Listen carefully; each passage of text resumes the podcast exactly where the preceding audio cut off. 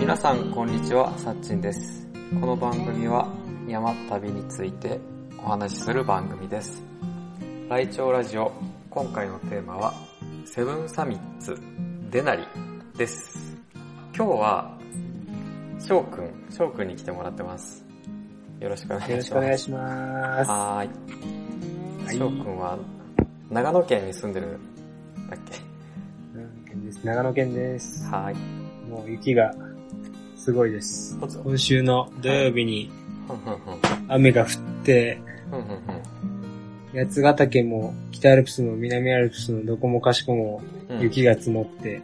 へで、ー。でも日曜日に、うんその、高ぼっちの先にある、うん。高ぼっち。高ぼっちっていうと、っていうところの、うん。すごい綺麗な景色のところがあって高ぼっちっていう、ふんふんふん。富士山と諏訪湖が見れるっていうところがあって、はいはいそこの先にあるうん。八伏山っていうところと二つ山っていうところを縦走してきて、ふんふんそこがめちゃくちゃ綺麗だったけど、そこはまだ全然標高が千、1900あ、1800ぐらいだけどんうん、そこはまだ雪が積もってなくて、ふん。ほうほうほうほう。あ、1800ぐらいの時はまだ積もってないってことは、上高地とかは全然大丈夫なのか。唐沢も行け多る分のかな観光地は大丈夫。辛さは、まあ、あの辺、でも北アルプスの、なんか、槍とか、うん。穂高のところはめちゃくちゃ積もってて、うんうん遠くから見た感じだと。だから、もしかしたら積もってるかもしんない。うんうん。な、なんかうん、逆に、うーん。うん。北部の方、うん。あの、裏銀座じゃなくて、えー後ろ立山はいはいはいはい。の、うん。もう唐松とかの方の方が、うん。遠くから見た感じ、なんか雪は少なく見えて、ふんふん意外と。ふんふん。へーだからなんか、中部以降、中部っつか、うんうんうん穂高とかその辺が一番降ったのかな八ヶ岳も降ってるから、ちょっとな南寄りで降ったのかなっていう感じがへして、ーうん。南アルプスも中央アルプスも全部積もって、富士山も白けになってて、あ、そうだ、富士山もなったみたいだね。なんかニュースかなんかで聞いた気がする。綺麗になってました。へーちなみに、何月ぐらいまでだったら、普通タイヤで行けるんかなあの、登山口ぐらいまで。例えば、えどうだろうな。車山とか、あ、えー、車山、霧ヶ峰か。ー、霧ヶ峰か。霧ヶ峰だったら、まあ、12月までで、前日とかに雨とか雪が降ってなければ、うん。多分、まあ最悪、結局、水分がなければ凍結するもんもないから、あー、あ、でもただ朝はちょっとあれか。そっか、普通かな凍っちゃうのか。まあ12月、うん。でも大体長野県民は11月には履き替える。あ、11月には履き替えるんだ。 11月か12月、うんうんうん。中12月前半までには履き替える。うんもう多分その時にはもう氷点下全然いってるから、そうか、そうだね。じゃあ、11氷点下い、そっか、雪降る降ら降らないの問題じゃないのか。ね、 GoTo トラベルで長野のどっか行こうかなと思ってて、うん。あの、美しが原の上の方のホテルとか、霧ヶ峰の上の方のいいですホね。テルに行こうかなと思ってたんだけど、いいですね。でも、11月になると怖いね。履かないといけないんだね。 11月は、11月は多分いけると思うけど、うんなんか、僕が初めてな長野に来た年は、11月にめっちゃ雪降って、うん。うんうんうんその雪がうん。うん。 12月まで残ってて、ふんふんふん。だから気温がそれだけ上がってないんだなっていうのが、あー、なるほどずっ。と氷点下、だからひまあ日陰だけだけど、うんまあ道は基本的には雪ないけど、うん。危ないっちゃ危ないのそかうだな、ねと言いつつ、うんうんうんうん。僕は12月に履き替えようと思ってて。 そうなんだ。今、まあで、うん昨日、今日の朝が2度だったから、うんうんうんうん。もう氷点下行きそうな勢い。 ああ、そうだよね。多分標高高いところはもう普通に。うんうんうん。氷点下になんか、うん。土曜日雪降った時に、うん。日曜日にうん。みんな紅葉を見に白駒池ってわかります白駒池。わ麦草峠。麦草峠の。からない。あのー、えーっと、北八ヶ岳の、はいはいはい。えー北横岳と天狗岳の間ぐらいのところにあるんですけど、はいはいはい。麦草峠っていうところ。そこが雪で通行止めになってて、へた多分みんなスタッドレス入ってもないし、だから3時間ぐらいしてた空いたみたいなこと書いてあったから、ー。ふんふんふんふん。除雪して、多分ノーマルタイヤの人でも通れるようにして、みたいな感じにしたのかわかんないですけど、へ雪がすごいー。へらしい。今年はなんかでも寒くなるって言ってるから、ー。うん。ちょっと早めにスタッドレスにした方がいいのかもしれないですね。そうか。スタッドレスにする気は全くないからなそっちだって、そうね、いらないですよいね。らないはず。だ雪が降ったら電車で行くみたいな、そんな、そうです電車ね。で出勤するみたいな感じだから。逆に、うんあの、うん。こっちに来てくれれば僕乗せていきますけど、 全然、休み合えば。ただ、それだとタイムラグ。グがちょっとあれですもんね。前日か来るとかだったらあれだけど。うんうんうんうん。そう、なんか、車、山、まあ、スタえっ、と、霧ヶ峰に、はい。なんかレストラン、ご飯が美味しい宿みたいなところがあって、へ名前全然わからないけど、あ、そうなんですね。俺が調べたんじゃなくて、うちの、あーそうなんで調べたんだけど、へーそう、そこが良さそうだなっていうと、あと、駒ヶ根、駒ヶ根あの、駒ヶ岳のふもとはいはい。はいはい。にも、なんか面白そうなホテルがあって、グラン、えグランピング、ちょっとグランピングみたいな、ー、えー、わからんあないんでなすね。豪華な全部やってくれるグランピングじゃなくて、はい。キャンプ場とグランピングの間みたいな施設があっあ、て。じゃあ、なんか、泊まるところはいいとこみたいな。あ。そうそうそうそう。部屋はいいみたいな。そう。で、至れり尽くせりじゃなくて、あちょっと自分でやらないといけないとこ ろも。うん。あーあ、でもそれぐらいでいいっすけどね。ねえ、それぐらい、俺なん、うですん。ね。すごい良さそう、雰囲気良さそうで、暖房とかは自分たちでやってくださいみたいな。 あー、そうなんですね。あ、全然いい。それぐらいだったら全然いいですよね。うん。ねえ、キャンプ好きだったら気軽に行けていいっすね。いいよね。というところをちょっと GoTo で企んでたけど、なんか長野県のはい。安くなるやつがなくなっちゃって、突然。え、そうなんですかななんか10月いっぱいえーそまんでなやってるような感じだったんだけど、あ、 4000まあ、円あぐらい。るんですね。あ、そうそうそう、4000円ぐらい安くなるやつがなくなっちゃって、え、そうなんですね。そう、どうしようかな、みたいな。 あそこの、ち、茅野市行ったら、うんうんうん。茅野わかりますあの、あ赤岳の、赤岳つか八ヶ岳のふもとの、うんうんうんうん。茅野市ってところがあるんですけど、はいはいはい。茅野市は、茅野割っていうのがあるんで、多分3000円引きへえ、ああ、ったかな。市であるんだ。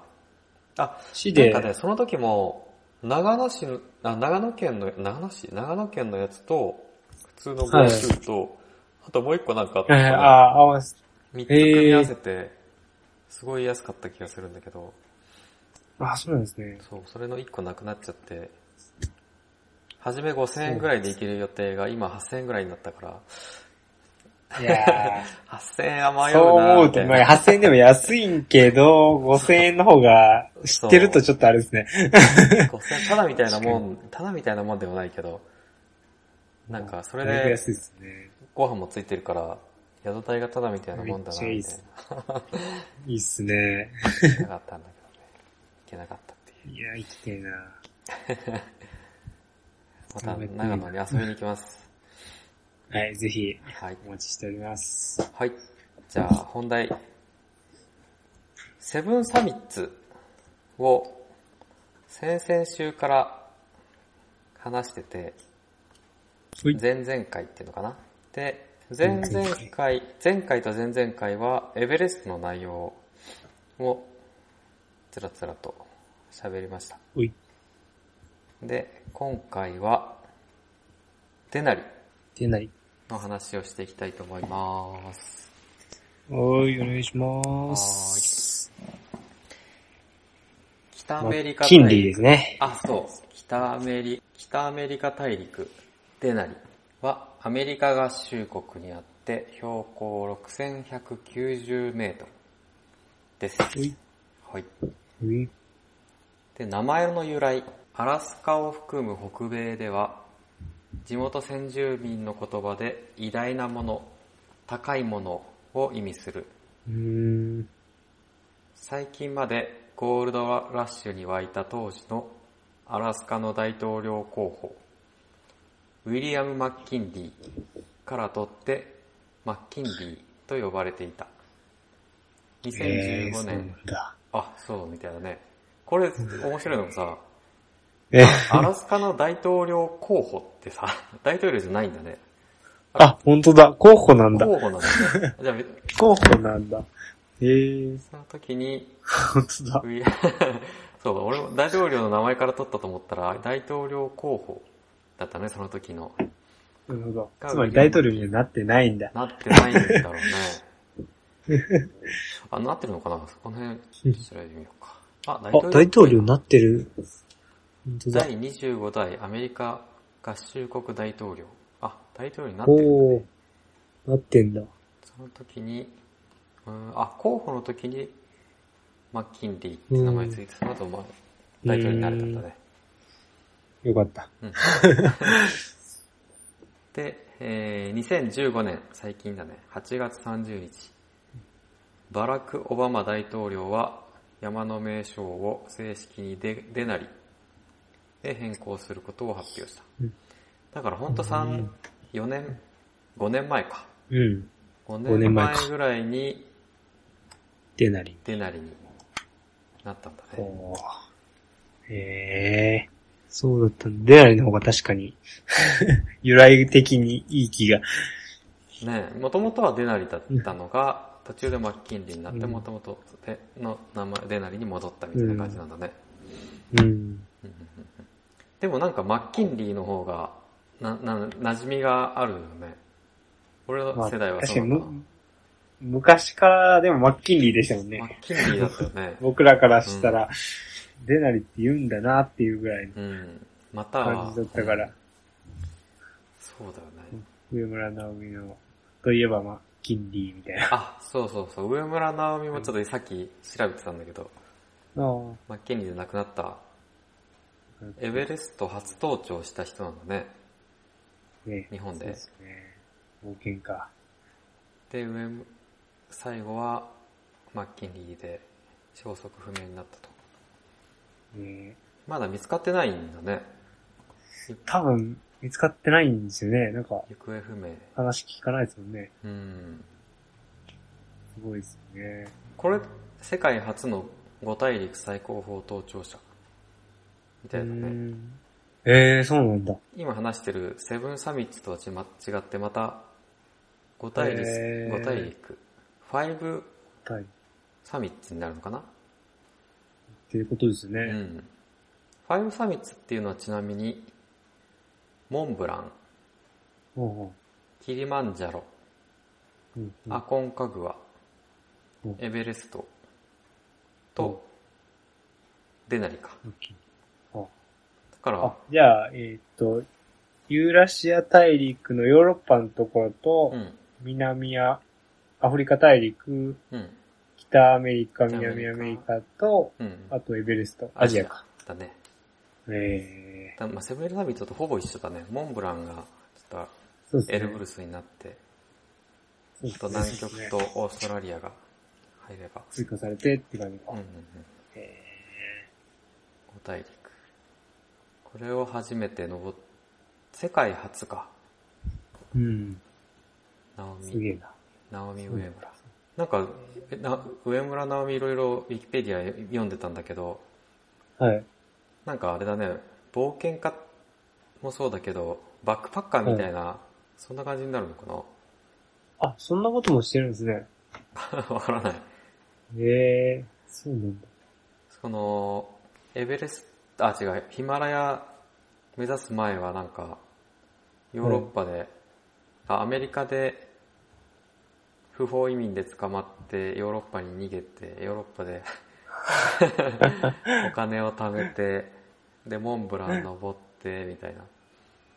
で、すげえ。なんかそんな感じ。で、賢い、頭いいんだろうね。なんか、早稲田大学入学で、あ早稲田えー卒そうで、ですねん。だから頭いいから、そうい賢いんだう、うん。途中、えー、そういうそうなんだ。アンテナ張って、登れると思ったすらげ、えな。そこに行くんだね。えー、すごいな、でもすげえな。うん。賢い。すごいな。まあ、できることじゃないですもんね、普通の人が。うん。かっこいい。なんか、本も出してるんだね。なんか読まんといかんか、こああ、本を出してるんですね。れ。うんうんうん。 読んだことないけど。そうだね。こんなラジオやってるぐらいやったら読まんといかんなと思って、そういう、山の本。うん山の本いろいろ有名なのあるもんね。あれ、一個だけ、うん。なんだ、垂直の記憶ってやつだけは、うーあのん。、誰だっけ。垂直の記憶。山野康さんって知ってますへえ、知らない。うん、めちゃくちゃいい本。め、め、いや、山野康さんは本当にすごいっす。へマジですごいっす。え、いろいろ買ってみよう。あ、これはマジでうんおすすめっす、マジで。めへえ、っちゃいいっす。文庫で。面白いっす。いや、山やってる人は多分全然めちゃくちゃ面白いと思います。そうか。じゃあ、垂直の記憶はちょっとうんうん感動しました。うん。うーん。 あ読んでみよう。いろいろ読み漁ろこう。この人んそうですね、そうですね。ここの人とかは漫画は読んだことあります。あ、読んだことない。俺、全然山関係の本を読んでないんだね。額ぐらい。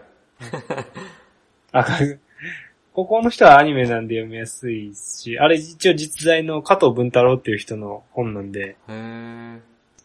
ここの人っていう本と小説もあって、うんうんこれもまあ、面白いですよ。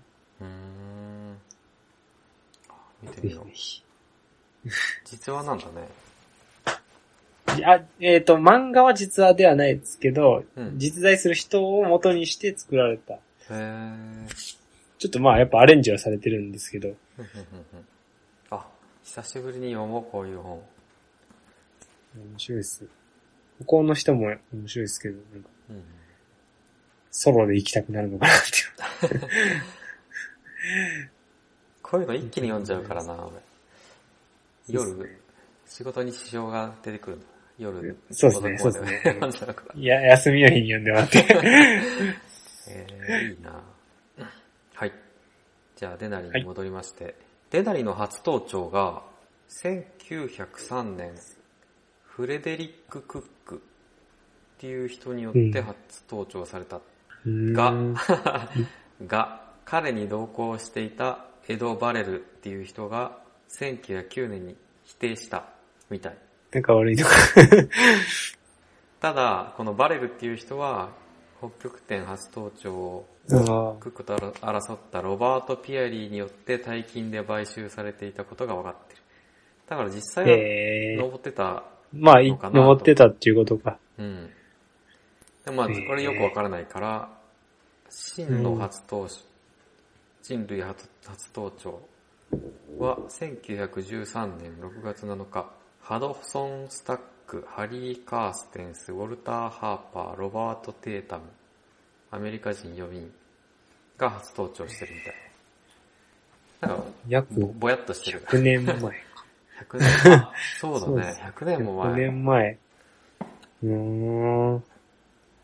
えー、100年前ので、エベレストが1953年6あもっとこれなんだ。50年前ぐらい。50 60 60、70、ちょいか。うん70弱ぐらいか。えー、へテえ。ナリはだいぶ昔に、登ってるんですね。うん、でもまあ、キリマンジャロとかに比べたら早いんじゃないですか。キリマンジャロいつなんだろキうリなんマンかジェロ難易度的に。あー、キリマンジェロとか、わからない、あ、あ、わかるわ。 1861年か。そうだね。あ、違う違う。えー、っと、1862年か。あ、60。あ違うあ、本当だ。2年か。うんうんうん。あ、2年か。へえ。えー、んあ、違うか。1962年も4280メー トルか。これちょっと更新しとく、ね。結局、ちょっとわかんないですね。 へ爪がー甘い。あ、でもだいぶ前、まあ装備とかが、 100 200年前とかか。そうですね。 150年前か。そうだね、キリマンジャロだったら、誰でも行けるというか、なんかまあ、構造、行動順応さえできればって感じはありますよね。ねえ、ゆっくりかけていくから、富士山ぐらいのレベルかなって思 い、ちょっと思っちゃってるんだ けど。5800メートル。よんそうですね。うん、 5800か。 5800。で、なりは6190。あ、でもちょっとしか変わらないんだね。390。そうですね。うん1190か。 6190。で、行き方は、えーまずデナリはアラスカにあるんだよね。俺アメリカだと思う。アメリカだ、うん大陸だから、なんとなくアメリカのど真ん中にあるのかなロッキー山脈とあか、そうそう。その辺にあると思った らそ、アラスカにある。アラスカっすね。アンカレッジっていうのがアラスカの首都かな、首都じゃない、あれか、アラスカの都市かなアンカレ都市ッっすジねからタルキートナ。まだは、まではアラスカ鉄道。タルキートナではデナリ国立公園のレンジャーステーションへ行って、えー、オリエンテーションに参加してから登るみたい。うんうん。えで、その、なんだっけ、えっ、と、タルキートナっていうところからベースキャンプに行くのか。うんー、うん、で、ベースキャンプからはもう本当の山登りになるのかな。うん、うん。ベースキャンプから1泊2日、2泊、3泊、4泊。4泊5日で登頂、てっぺんまで行けるのか。うん、うん。で、下りが、下りこういうところ2日間ぐらいかけるのかな。かぐらいかけるんですかね。よんはい。 4泊5日で登ったところを1日じゃ絶対無理だね。標高差4000メートルぐらい、え、あるか。うんそうそうそう。スタート地それは点1日じゃゃ無理ですねう。ん。スタート地点が600メートルか。うーん。スタート地点が600メートルか。ふ、ふもとの平地の標高が600メートルで、で、て、 5000。 5500を、行くんだね。うんうんうんすげえ標高差。うんねえ。そう、これこの標高差から難しいみたいなこと言われてるんだよね。こっち順応とかが大変そうですよね。600メートルからだと。うん。うーん。あ、でもこの、あれだね、ベースキャンプっていうのかな。スタート地点ははい2195メートル。 2190。まあでも、でも、 4000ぐらいあめるっちゃ登りますね。4000ぐらいなもんだ。 4000登るんだね。すげえな。すごい ね。1、2、3、4、5。1日1000弱登るのか。まあまあ、まあまあハードっす ね。それも標高高いし、うん。へ雪だし。え1日1000弱か。ってことはあれだよね、あの、ワイナポトシを毎日行く感じ ?5 日間。あーそんな感じなんですかね。まワイあナそポのトシス、タートワイナポトシより楽ではないですよね、絶対。うん。ワイドボッチもスタートは4500でてっぺんが6088だから、まあそんなもんだよあーね。そんなもんあかの。あの2日間を毎日行く感まあじか。ずっと続けるそ。れを5日間 やり続ける。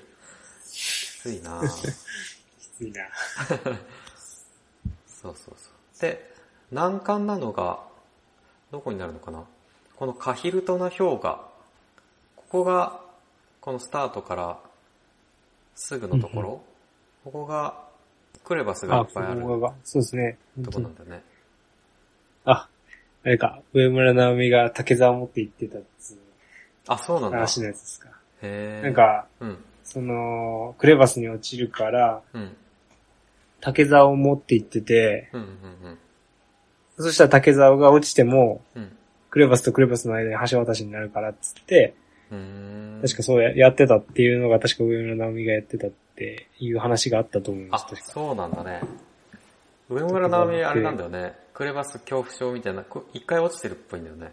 モンブランで。あ、確かに一回落ちてるんですよね、確か。うん。